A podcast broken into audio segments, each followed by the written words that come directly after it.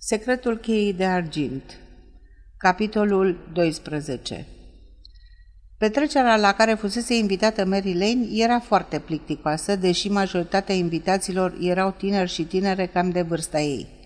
Trei dintre fete se hliziseră toată seara pe înfundate, pretinzând că aveau ele un secret al lor, iar băieții erau lăudăroși și însipizi. Fata fu bucuroasă să scape, pretextând că a doua zi are matineu. Mary locuia într-un bloc elegant din uh, Mary Lane Road Road. Cele trei camere mici și o bucătărioară o făceau să se simtă independentă și stăpână pe propriul ei cămin. Primea rar vizite și aproape niciodată vizite masculine. Oaspeții ei nu întârziau niciodată până pe înserate. De aceea a fost foarte mirată când liftierul anunță că un domn tocmai urcase până la apartamentul ei. Nu, domnișoară, nu l-am văzut până acum. Nu este domnul Allenby, dar a spus că vă cunoaște. Îi deschise ușa de la lift și o însoți de-a lungul coridorului. Spre surprinderea sa, îl zădi pe Leo Moran, care sunase probabil la sonerie de mai multe ori, iar acum se întorcea la ascensor.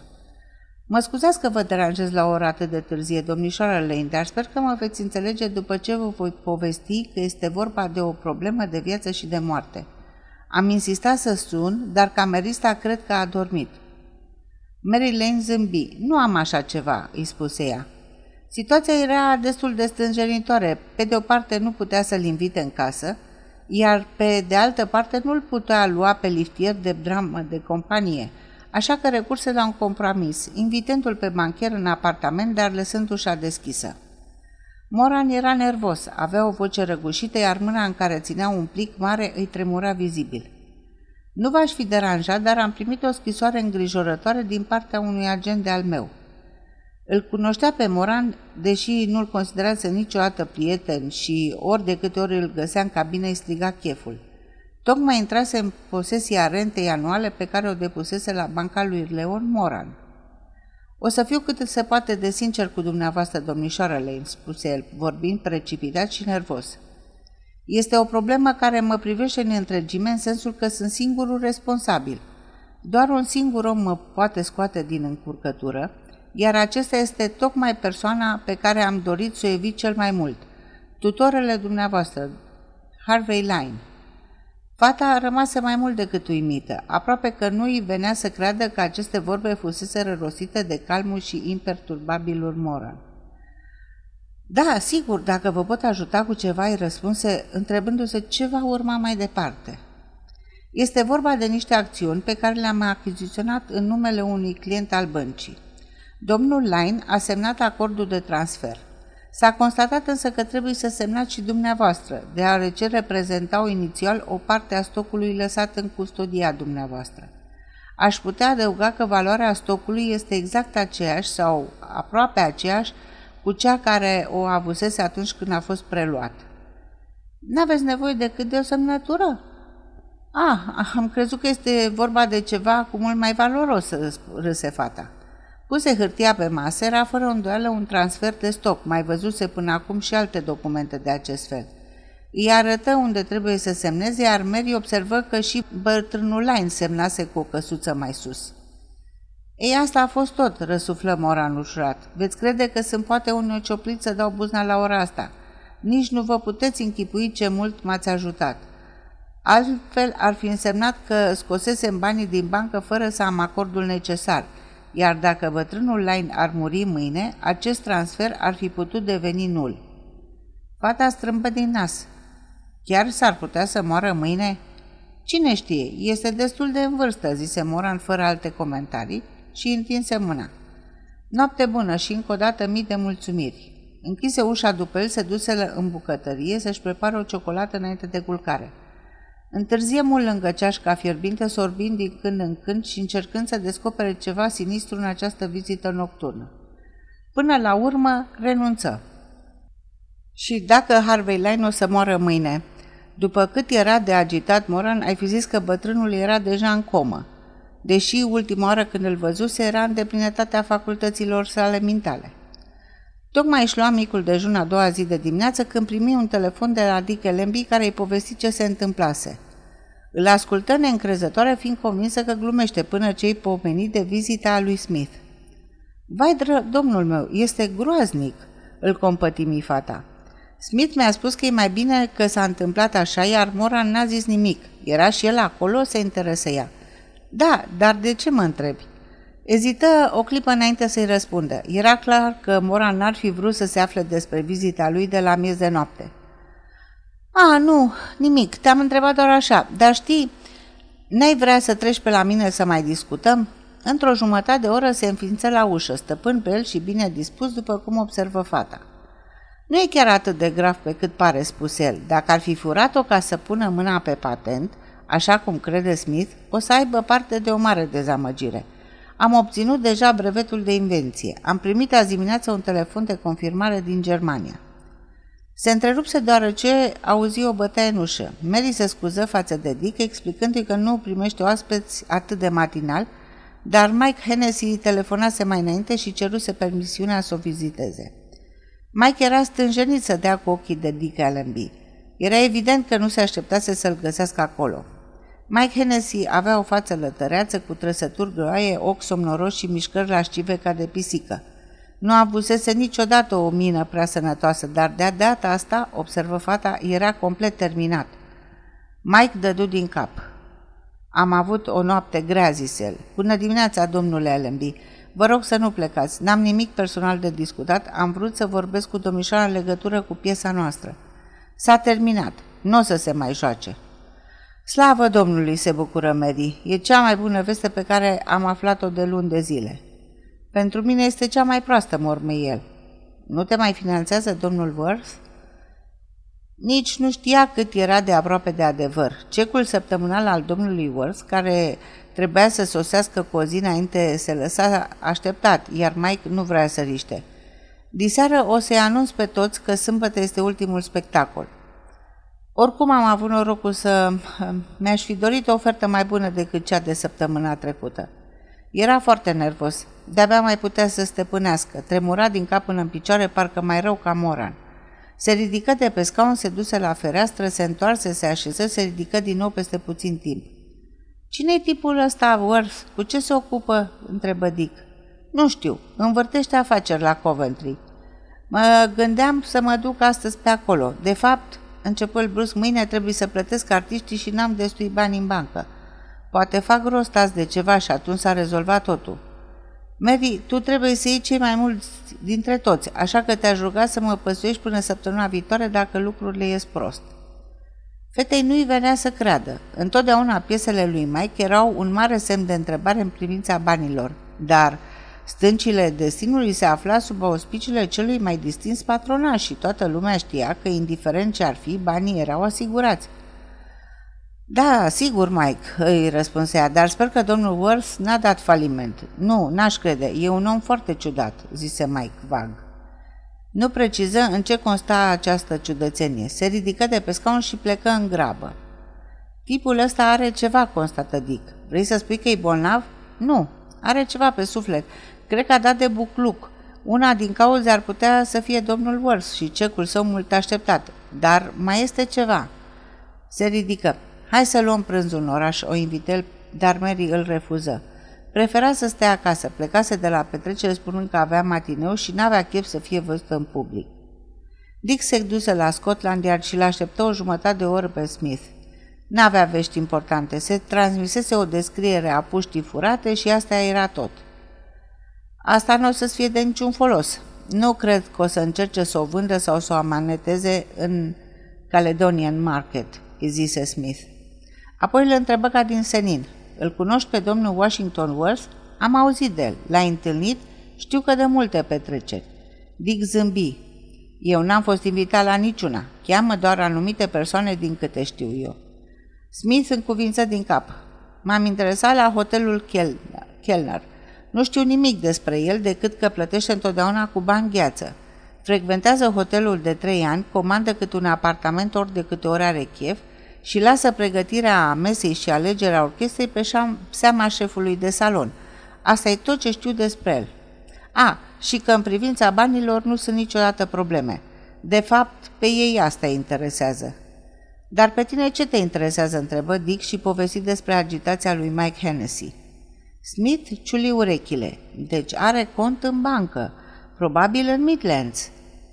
Nu o să înțeleg niciodată de ce negustorii cu venituri sigure investesc în teatru. Asta e o nebunie care a devenit foarte la modă, mai ales după război. Lasă, o să-ți explice Mike dacă vrei, îi sugeră Dick Allenby. Domnul Smith își țuguie buzele. Ți-ai și găsit să ne spună Mike ceva. Tipul ăsta n-ar recunoaște nici că are cinci degete la mână. Îl știu eu cum e. Oricum, este în legătură cu Washington Worth, adăugă Dick. Îi finanțează piesa. Cum nu găsi pe nimeni cu care să ia prânzul, se hotărâ să meargă la Snell, care era un club select și distins. Acolo te puteai aștepta numai la lucruri bune, cu excepția a doi sau trei membri pe care Dick Ellenby nu-i prea avea la stomac. Gerald Donford și Jules stăteau la o măsuță lângă fereastră. Jules îl salută, înclinând în cap, dar Jerry se feri cât posibil să dea ochii cu el.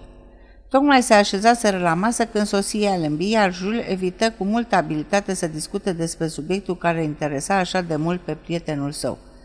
Vorbea despre trecătorii de pe stradă, comenta asupra mașinilor, amintia apoi conferința militară care era în curs, de petrecerea care fusese noaptea trecută, de orice în afară de... Ei, ea spune, ce cu pușca? întrebă nerăbdător Jerry. Pușca? La ce pușcă te referi? Jules își luă o figură cât mai nedumerită, apoi se rezemă de spătarul scaunului și chicoti. Ce bine că ai venit azi! Voiam să te văd neapărat. Afacerea despre care am vorbit nu mai este de actualitate. Ce vrei să spui?" îl întrebă Jerry albindu-se la față. Vreau să spun că patronii mei, mai bine zis patronii patronilor mei, s-au hotărât să renunțe. Știi, am aflat că toate părțile cheii ale puștii erau protejate prin brevet, tocmai în acele țări unde invenția ar fi fost cea mai rentabilă. Jerry îl privi mut de mânie. Vrei să spui că nu mai ai ce face cu ea? Jul în cuvință din cap.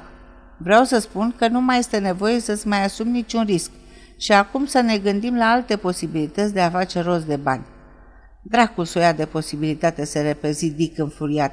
Am luat deja pușca. Am luat-o azi noapte. Jules își mângâia bărbia proaspăt bărbierită, privindu-l gânditor pe însoțitorul său. Asta e cam neplăcut, recunosc cu el. Ai luat-o din atelier, nu-i așa? E clar că nu mai poți să o pui la loc. Te sfătuiesc să te duci cu mașina undeva în afara Londrei și să o arunci într-o mlaștină cât mai adâncă, sau mai bine în râu, undeva între Templelock și Habledin. Vrei să spui, Jerry aproape că răgușise de indignare, că am riscat atâta pe degeaba? Jul de dune putincios din cap. Îmi pare rău, știi, patronii mei, la dracu cu patronii tăi, mi-ai garantat că dacă iau pușca am de câteva mii. Jul zâmbi, iar acum, dragul meu, garant, îți garantez că nu mai pot să-ți dau niciun ban pe pușcă. Ai avut ghinion, îmi pare rău. Dacă ai, făcut-o, ai fi făcut-o de la început, de când ți-am spus, totul ar fi fost rezolvat, iar tu ți-ai fi văzut bani în buzunar. Acum este, din păcate, prea târziu. Se aplecă spre Jerry și îl bătu pe umăr ca pe un copil. N-are rost să reacționezi prostește. Hai să ne gândim și la alte căi să vedem ce am mai putea face. Jerry Donford era terminat. Îl cunoștea prea bine pe Harvey Line. Știa că dacă i-ar fi dat 2000 de lire, bătrânul ar fi înhățat banii și l-ar mai fi păsit un timp pentru restul. Harvey nu rezit, rezistă niciodată când e vorba despre bani gheață.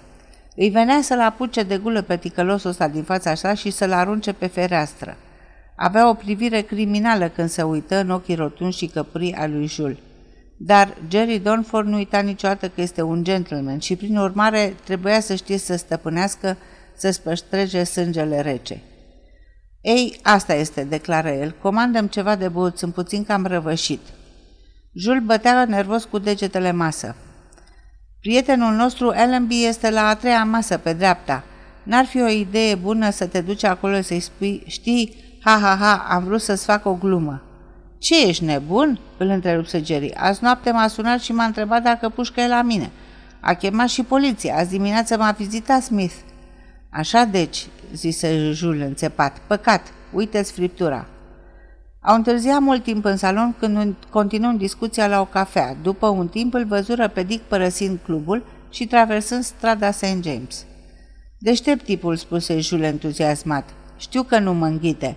Am uitat cum a făcut după ultima noastră discuție, dar țin minte că era un cuvânt insultător.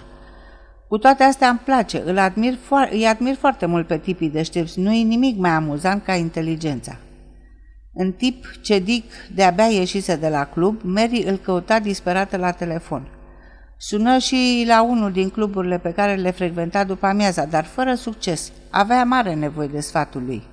În timp ce completa mișcecuri care acopereau cheltuielile zilnice, primi un mesaj foarte ciudat.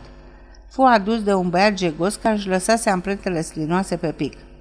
Un domn în vârstă mi-a zis să-ți aduc, să-l aduc aici, îi spuse acesta cu accentul lui de mahala. Un domn în vârstă? Se uită pe plic. Numele și adresa erau scrise de o mână tremurată. Deși nu cunoștea scrisul lui Harvey Lee, își dădu seama, sau mai bine zis ghici, despre ce era vorba. Băiatul îi explicase că dusese un pachet la numărul 19 și îl văzuse pe bătrân în ușă, sprijinit într-un baston. Era îmbrăcat în halat și ținea scrisoarea în mână. Îl chemase pe băiat, îi dăduse o jumătate de coroană, ceea ce era de necrezut pentru Harvey, și spuse să aducă imediat scrisoarea. În cele din urmă o deschise. Era scrisă cu creionul pe spatele unei foi de hârtie acoperită cu cifre bătute la mașină. Adu-mi-l imediat pe Moran la ora 3 după amiaza asta. M-am întâlnit cu el acum două zile și nu-s mulțumit. Adu și un ofițer de poliție. Aici era scris pe deasupra un cuvânt pe care fata de-abia putut să-l descifreze. Smith. Nu trebuie să mai afle nimeni de asta. Este foarte urgent. Semnătura era HL. Băiatul nu mai știa nimic altceva. Ar fi fost simplu să-l sune pe domnul Line, dar bătrânul nu putea suferi telefonul și nici nu și instalase așa ceva. Se uită la ceas, era trecut de ora două și de 10 minute încerca nebunită să dea de Dick. Pe Smith nu-l prea cunoștea și ca orice femeie nu era prea încântată să ia legătura direct cu poliția. Îl căută pe Moran la bancă, dar îi se spuse că plecase acasă. Nu era nicăieri, nici la club. Acasă anunțase că lipsește două sau trei săptămâni. Obținuse permisiunea pentru concediu, probabil. Era însă curios că de la bancă îi se spusese cu totul altceva, și anume că domnul Moran plecase acasă mai devreme, ceea ce consta, constatase că nu era adevărat, pentru că funcționarii cu care vorbea fu întrerupt de o voce autoritară. La telefon este contabil șef, domnișoara Lane. Doriți să vorbiți cu deul, domnul Moran? Azi nu a venit la servici. A obținut permisiunea să plece în concediu, nu așa? Se interesă fata. Nu știu nimic, doar că a cerut permisiunea să plece, dar nu cred că a plecat. De fapt, sunt sigur. Am deschis toate scrisorile azi dimineață. Puse la loc receptorul uimită, stătea la fereastră gândindu-se ce avea de făcut când spre bucuria ei sună telefonul. Era Dick Allenby, care se întoarse acasă de la clubul Snell și aflase că fusese căutat. E chiar foarte ciudat, remarcă el după ce citi scrisoarea. O să încerc să-l găsesc pe Smith, scumpa mea. Cel mai bun lucru este să ne întâlnim într-un sfert de oră în stația de metro Baker Street. Poate reușesc să-l aduc și pe Smith. Fata a ajuns acolo puțin mai devreme și aștepta vreo 10 minute când Dick sosi vigilios într-un taxi. Zări pe bancheta din spate statura impunătoare a lui Smith. Se urcă și se așeză lângă detectiv. Dick îi lămuri pe șoferul unde voiau să ajungă, după care se așeză în fața lor. Totul devine din ce în ce mai misterios, zise el. Dați-mi scrisoarea. Fata l ascultă și Smith întoarse hârtia pe toate părțile. Eh, e bine, ăsta e un extras de cont, fluierel. Fu, ce sume, cred că bătrânul a ruat o razna. Mary nu dăduse atenție la cifrele alea bătute la mașină. Peste 200 de mii de lire bani gheață și nu știu câte sute de mii în acțiuni? Ce rost avea să trimite scrisoarea asta? Presupun că nu l-ați găsit pe Moran. Fata încuvință din cap. Smith examină cu atenție hârtia. E orb? întrebă el. Aproape, spuse Dick, deși nu recunoaște. Adevărul e că nu poate deosebi un om de altul. Ăsta e scrisul lui. Am primit o notiță foarte dură de la el săptămâna trecută. L-ai găsit pe Moran? Mary făcu semn senin că nu. Nu știe nimeni unde e. Azi n-a fost la bancă și nu este nici la, la casă, preciză ea. Smith împături scrisoarea și o dădu înapoi. După câte îmi dau seama, nu are neapărat nevoie de mine, ba chiar cred că nu are nevoie deloc, dacă nu-l aducem pe Moran, se gândi detectivul. Ajunseră la Nailers Crescent și căzură de acord că Smith, ca Smith să rămână în taxi, în timp ce ei vor discuta cu bătrânul. Line nu era acasă. Un servitor din vecini deschise ușa și le spuse Bateți degeaba. Nu-i nimeni. Domnul Lain a plecat cu căruciorul acum o oră. Unde? Nu primi niciun răspuns. Noroc cu Mary, care cunoștea mai bine obiceiurile casei. Se duc mereu în același loc, în clădinile rezervate din parc. Sunt numai cinci minute de aici. Nu aveau nevoie de taxe, așa că Dick îi plăti șoferului. Tocmai când traversau strada, o mașină groaie trecu pe lângă ei și Dick reuși să zărească cu coada ochiului că pe cel de la volan. Era Jerry Donford. Mașina era foarte veche și zgomotoasă, iar țeava de eșapament umplu întreaga stradă de fum și scântei. Încetini un moment, apoi prinse viteză și se depărtă. Precis o să-l amendeze. Este imposibil să nu atragă atenția vreunui poliței cu zgomotul ăsta, remarcă Smith. Iată că se zărea scaunul cu rotile. Bine stătea pe taburetul lui pliant, cu un ziar desfășurat pe genunchi și cu o pereche de ochelari cu rame aurite pe nas. Poarta grădinii era încuiată, iar servitorul nu-i zări imediat. Cred că doarme, domnule, spuse el. Și asta e cam neobișnuit pentru domnul Lain. Dacă încerc să miscă unelul din loc după ce a țipit, este vai de capul meu. Și la trei trebuie să fie acasă. Bătrânul Harvey Line stătea impasibil cu bărbia sprijinită în piept, cu ochelare săi cu lentile groase fumurii proptiți pe nasul lui coreat. Avea mănuși, iar mâinile sale împreunate se odihnau pe pătura care acoperea genunchii. Bine își plie scaunul și îl atârnă într-un cui pe spatele căruciorului cu rotire. Nu credeți că ar trebui să-l trezim?" Mary se apropie de el. Domnule Line!" îl strigă ea. Îl strigă din nou, dar nu primi niciun răspuns. Smith, care stătea la distanță, veni lângă ea, se învârti în jurul scaunului, apoi se propti în fața bătrânului și deschise pantonul la gât. Apoi îl închise la loc și, spre surprinderea lui Mary, o luă ușor de braț. Cred că e mai bine să plecați. O să trec eu pe la dumneavoastră pentru peste o jumătate de oră, îi spuse el. Îi vorbea pe un ton neobișnuit de blând. Fata se uită la el și simți că îi vine rău. E mort?" întrebă de-abia șoptit. Smith încuvință din cap și o conduse spre poartă. După ce se îndepărtă, îi se adresă lui Dick.